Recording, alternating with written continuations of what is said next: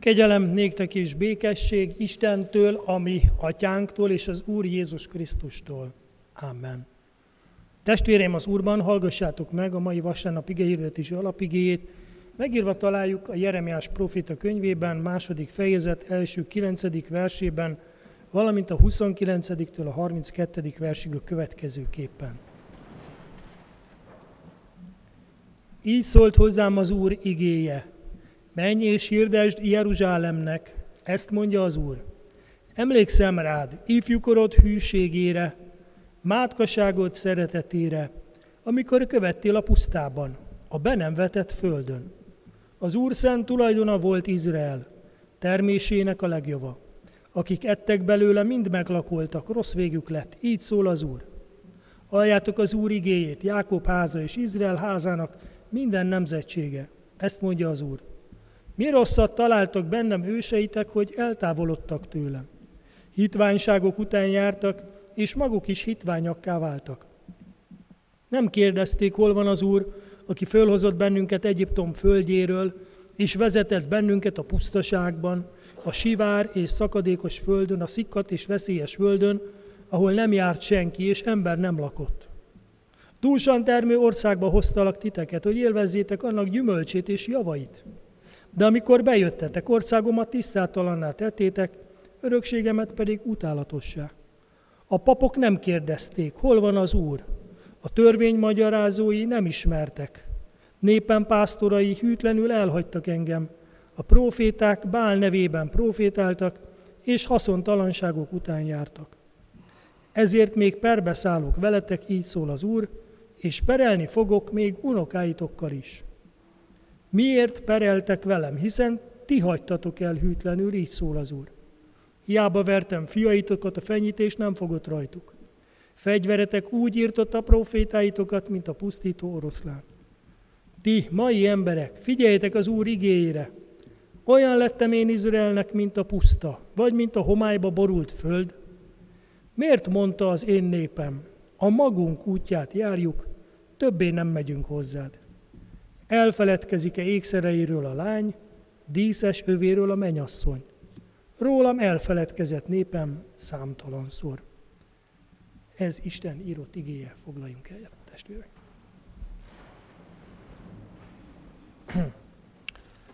Testvérem, az Úr Jézus Krisztusban hadd induljak ki egy heti meghatározó élményemből, benyomás sorozatomból, ami az elmúlt héten ért engem.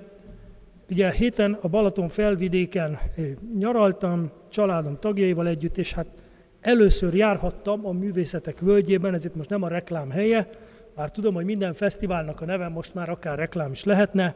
Tehát először jártam ott, és ez egy nagyon különleges fesztivál a völgy, nagyon nagy sürgés, forgás van ott, rengeteg ember járja a különféle udvarokat, házakat, kirakodó vásáros helyeket, fellépő színpadokat, sátrakat, különböző kézműves műhelyeket, pincéket, boros pincéket, ott vannak templomok is természetesen, és aztán ott vannak a élelmiszeres és szomjat oltó standok, ahol az emberek sürögnek, forognak. Ez egy nagy össznépi fesztivál, egy óriási kiállítás és vásár, néphagyományokkal operáló vidámpark, szabadtéri színházak és koncertek elegye, színes kavalkád. Sok kisgyermekes családot is láttunk, a gyerekeknek különösen is egy csoda világ, ez az attrakciókkal, látnivalókkal, incsiklandó ételekkel és italokkal, ajándéktárgyakkal megrakott völgy. Nos, mai igénk arról szól, hogy Isten, Izrael Istene panaszkodik népére, gyermekeire, mert azok hűtlenül elhagyták őt. Isten nem érti népének hálátlanságát és hűtlenségét, azok után, hogy milyen csodálatos módon szabadította ki őket Egyiptomból, átvezette őket a vörös tengeren, vezette őket a pusztában, otthonul földet adott nekik, amit birtokba vehettek. De a nép a maga útját kezdte járni. Ez Isten panasza ellenük, és sokszor ellenünk is. Ugorjunk vissza képzeletben megint egy kicsit a völgybe. Ugye oda a kisgyermekes családok azért mennek, a szülők azért viszik oda a kisgyermekeket, hogy a gyermekeiket bevezethessék a minőségi időtöltésbe, a népművészetekkel való ismeretekbe, azok szeretetébe, és így tovább. Bizonyos mértékig a nagyobb acska gyermekek, akik már nem karonülők, tudnak járni, bizonyos szabadságot már élvezhetnek, kiismerik magukat egy-egy kisebb területen, talán kapnak egy kis szabadságot arra nézve, hogy itt játszanak, vagy oda menjenek, vagy ezen a területen sétáljanak. Igen ám, de ilyenkor jön az a kísértés is, hogyha meglátnak valami olyat, amitől teljesen elvarázsolódnak, elámulnak, teljesen belefeledkeznek, akkor a külvilág is szinte megszűnik, és még a szüleikről is hajlamosak megfeledkezni. Nos, ilyenkor adódhat elő, hogy egy kisgyermek bizony akár el is kallódhat, ha nem eléggé figyelnek oda a szülők, vagy a gyermek a szüleire. Hát igen, ott van ennyi ember, ott van nagy sokadalom, úgyhogy ez egy veszély talán. Most Izrael úgy viselkedett Istenével szemben, mint egy akaratos, magát megmakacsoló kisgyermek, aki amikor varázslatos távlatok nyíltak meg előtte, azt mondja szülőjének, most már ne fogd a kezem, én akarok oda menni, hagyj nézzem meg ezt, hadd játszak ezzel, hagyjatok békén, majd én tudom, hogy mivel, hogyan és meddig játszak. Kétségtelen, hogy van némi hasonlóság és összevethetőség Izrael, mint nép fejlődés története, és a gyermeki fejlődés szakaszai között. Hiszen Izrael a pusztai vándorlás időszakában mondhatjuk még, hogy fiatal, kézen fogott gyermek, aki engedelmes kellett, hogy legyen a szülőhöz, azaz Istenhez, hallgatnia kellett a szavára, hiszen ott ez létfeltétel volt, a semmi közepén, a puszta közepén, és ott igenis nagyon szorosan követni kellett Isten akaratát. Isten ennél is merészebb képet használ viszont, tehát nem csupán a gyermek képét erre a fejlődési szakaszra, hanem mátkaságnak hívja ezt a kapcsolatot. Tehát a friss házasság, a, a, a szerelmes időszak, a leginkább lángolóbb szerelemnek az időszakának nevezi ezt a, az időszakot, ezt a kapcsolatot, amikor a szerelmesek még teljesen egymásba feledkezve vannak, hiszen, hát gondoljuk meg, Izrael is megtapasztalta a szabadítást, és mennyire örült annak, hogy ő az Isten népe, egy biztonságban lévő nép, megtapasztalták ezt, és ezért mondja Isten azt, hogy ez a mátkasságotok időszaka volt, itt még figyeltetek, hallgattatok rám, követtetek, minden szavamat lestétek, mert tudtátok, hogy ez adja nektek a biztonságot és a boldogságot. Isten tehát a friss szerelmes pár hűségeként és engedelmességeként írja le ezt a kezdeti kapcsolatot. De ebből lépett ki Izrael hűtlenül, és lépett tovább. Miért?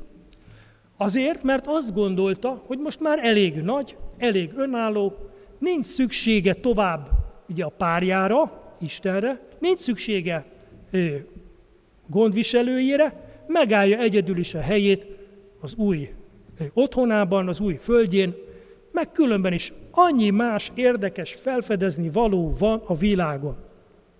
Például ott vannak sok kánáni népnek a különféle szokásai, ott vannak a bálványai, ott vannak az isteneik, a fából, kőből, ezüstből formált isteneik, ott vannak a különböző ö, időtöltései, furcsaságai, és ezeket ö, meg akarták kóstolni. Térjünk vissza akkor a gyermekekkel kapcsolatos képhez. Lehet, hogy egy gyermek a pillanat varázsa alatt ámulatba ejtődik, valami szépen faragott játék, vagy a fiúk a fakard, vagy egy csodaszépen festett pajzs, vagy a lányok a virági mintás batikolt szoknyák, a fülbevaló karkötők láttán, és valóban sok időt el lehet tölteni azok nézegetésével, vagy kipróbálásával, bele lehet feledkezni ebbe.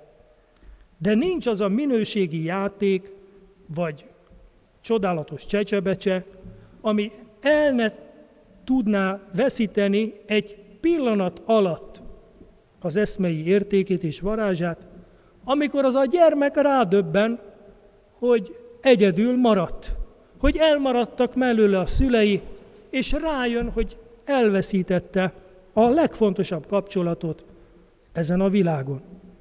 Ha már nem látja őket, akkor kétségbe esik, bepánikol, hogy hol is vannak az ő drága szülei.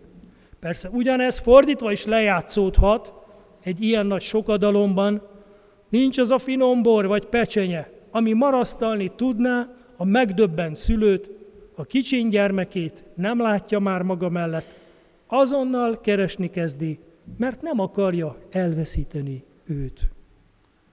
Most már az a kérdés, hogy ránk, felnőtt keresztényekre mennyire alkalmazható a gyermekségnek oly sokszor előkerülő képe, bibliai képe és viszonya.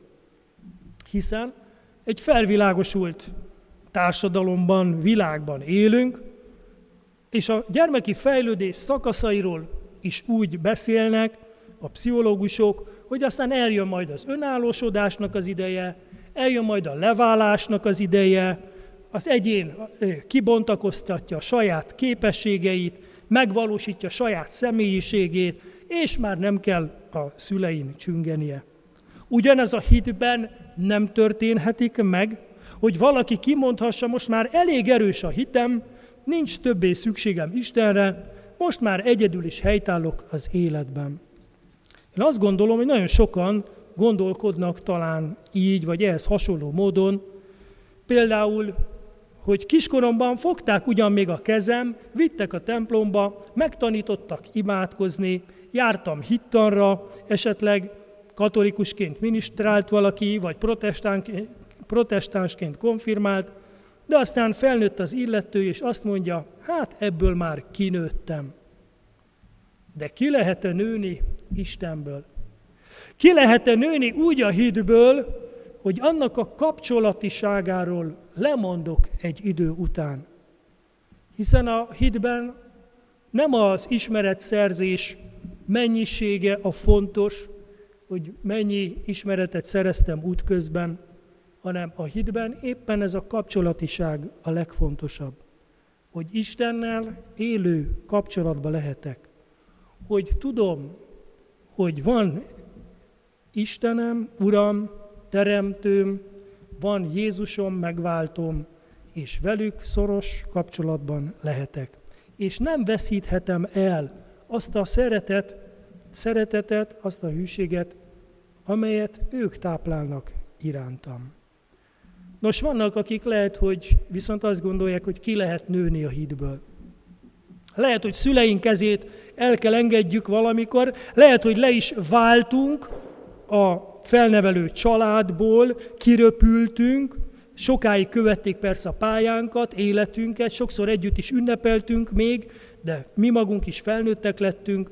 A különbség mégis az, hogy azzal, hogy felnőttek lettünk, azzal még nem szűnnek meg a gondjaink, attól még ugyanolyan küzdők és küzdködők vagyunk, és az élet pályáján meg annyi akadály sorjázik előttünk, helyt kell állni, és vannak gondjaink, vannak kérdéseink, kétségeink olykor, és szükségünk van útmutatásra, szükségünk van ugyanúgy szeretetre továbbra is, és hűségre, iránymutatásra, és Istennek a bocsánatára, közel, szeretetének közelségére.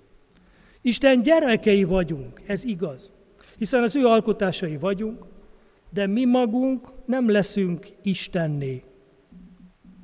Úgy, hogy közben nélkülözhetnénk Istent.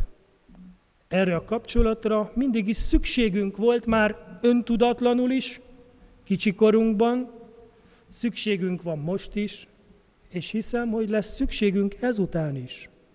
A hitünket éppen az határozza meg, hogy mennyire tudok Istenre, mint személyre, mint az én Uramra, éltetőmre, gondviselőmre, teremtőmre és megváltómra hagyatkozni, benne bízni, nála, tőle erőt meríteni. Isten Jeremiáson azt üzeni népének, és Jézus Krisztus óta nekünk is azt üzeni ez az ige, akik szintén a mi nép, az ő népévé lettünk, hogy persze vannak csábító és makacskodásra okot adó kívánságaink, és vannak a világban nagyon szép csábító standok és attrakciós sátrak, csodaszép emberi alkotások, de hosszú távon egyik sem érhet fel azzal, hogy csupán azokért elveszítsük azt a védelmező, szerető és békességet adó kapcsolatot, amit Isten ajándékozhat nekünk. Isten, mint mennyei atyánk, bevezetett minket a teremtése csodálatos világába, amit bátran fel is fedezhetünk, mint egy gyermek a völgynek a különböző színes sátrait, de nem azért, hogy nélküle, hanem hogy vele együtt fedezzük fel azt. Mint ahogy a szülő sem azért viszi oda a gyermekét, hogy nélküle fedezze fel a látnivalókat, hanem hogy vele együtt. Nem káros és nem kóros módon ő szeretné, hogyha élveznénk ezeket a javakat amikkel szeretete mellett ráadásul még nekünk ő ajándékozott. Isten jól tudja, hogy mennyire az ember alkotta dolgok vonzásába kerülhetünk. Az ige szakasz utolsó képe is egy erős ragaszkodásról szóló embertárgy kapcsolatot jelenít meg, a próféta a hűség, hűség képeként használja. Elfeledkezik-e ékszereiről a lány? Díszes övéről a menyasszony? Ugye, hogy nem? És ismerősek lehetnek számunkra is a ruhatárunk legkülönlegesebb darabjaihoz való hűséges ragaszkodásaink, kitartásunk. Értékes, nemes anyagból készült talán. Vagy egyedi megoldás van benne, sehol máshol nem találod a párját vagy tudják, hogy mennyire jól néznek ki benne, és sorra kapták a bókokat, vagy valami jeles családi eseményhez kötődik első viseletük, és családi erekjévé vált, így tovább. Ha egy tárgyhoz, ékszerhez, ruhához, élettelen holmihoz ennyire tud ragaszkodni az ember, akkor miért nem jobban ahhoz az Istenhez, aki szeret, megbecsül és gondoskodik rólunk? Aki mindenben javunkat munkálja. Isten pedig sokszor tényleg így sóhajt fel, rólam elfeledkezett népem. Ezért mondja Jézus, keressétek először Isten országát és igazságát. Keressétek tehát ezt a kapcsolatot, és ezek mind ráadásul megadatnak nektek. Nem ezek adják igazi boldogságunkat, igazi békességünket, hanem az Isten országa és a vele való kapcsolat. Minden más csak díszítés, dekoráció, és amit ember készíthet, az vagy építi ezt az Isten országát, vagy akár rombolhatja, és el is vonhatja a figyelmet róla. Nem mindegy tehát, testvérek, hogy hol és meddig állunk le Isten gyermekeként nézelődni, ámulni, bámulni, mert lehet, hogy Isten közben tovább megy. És mivel szabad akaratunk van, Isten engedi, hogy belefeledkezzünk a nagy önállóság keresésbe, engedi, hogy belefeledkezzünk a róla való leválásunkba, engedi, hogy belefeledkezzünk a makacskodásainkba, és az élet javaiban való tobzódásba, de közben mégsem hagy el bennünket mert szeretete és hűsége mégis örök. Ő nem megy közben borozni, sörözni, meg pecsenyét eszegetni, hanem elkészíti, elkészítette közben hoz, a hozzá visszavezető utat, hogy bármikor könnyen megtalálhassuk őt. Ez az út pedig tudjátok, hogy Jézus Krisztus, aki azt mondta, én vagyok az út, az igazság és az élet. Rajtam mehettek vissza az atyához. Rajtam keresztül bármikor megtalálhatjátok. Olyan tehát Jézus, most ezzel a völgyes hasonlattal, képrendszerrel élve, mint a családban a nagy gyermek, a nagy testvér, akit az apuka megbíz, na fiam, te ismered az öcsikédet vagy a hugicádat, menj utána, keresd meg, tudod, hogy merre járt. És Jézus szívesen segít a mennyei atyának, hogy az elkódorgott kisebb testvéreket megkeresse, megtalálja és hazavigye. Mindenkit szívesen visszavisz az atyához. Kérdés az, hogy akarunk-e még ennek ismeretében nagyon Isten nélkül nézelődni. Ebben az egyszerre vidám és veszélyes nagy parkban, ami a világ és az élet. Valóban Isten nélkül akarunk nézelődni, bámulni, hogy elveszítsük őt? Mert ha nem, akkor engedjük, hogy Jézus kézen fogjon minket, hogy ha elvesztünk, akkor hazavezessen az atyához, és minden nap ő tartsa a kezünket, nehogy a világ csecsebecséi elsodorjanak minket. Istenünk, életünk Ura mellől. Amen. Imádkozzunk. Urunk Istenünk, köszönjük hűségedet, szeretetedet és irgalmadat. Mi sokszor tényleg megmakacsoljuk magunkat, és azt mondjuk, hogy most már nem kell fognod a kezünket, hogy most már egyedül is boldogulunk, és számtalanszor elbuktunk, amikor ezt gondoltuk. Kérünk, hogy maradj velünk, hadd érezzük magunk mellett a testvérünk, megváltunk Jézusnak a közelségét és biztonságot adó szeretetét, és ne enged, hogy elveszünk, és azok, akik pedig elvesztek, azok hadd találjanak vissza hozzád. Amen.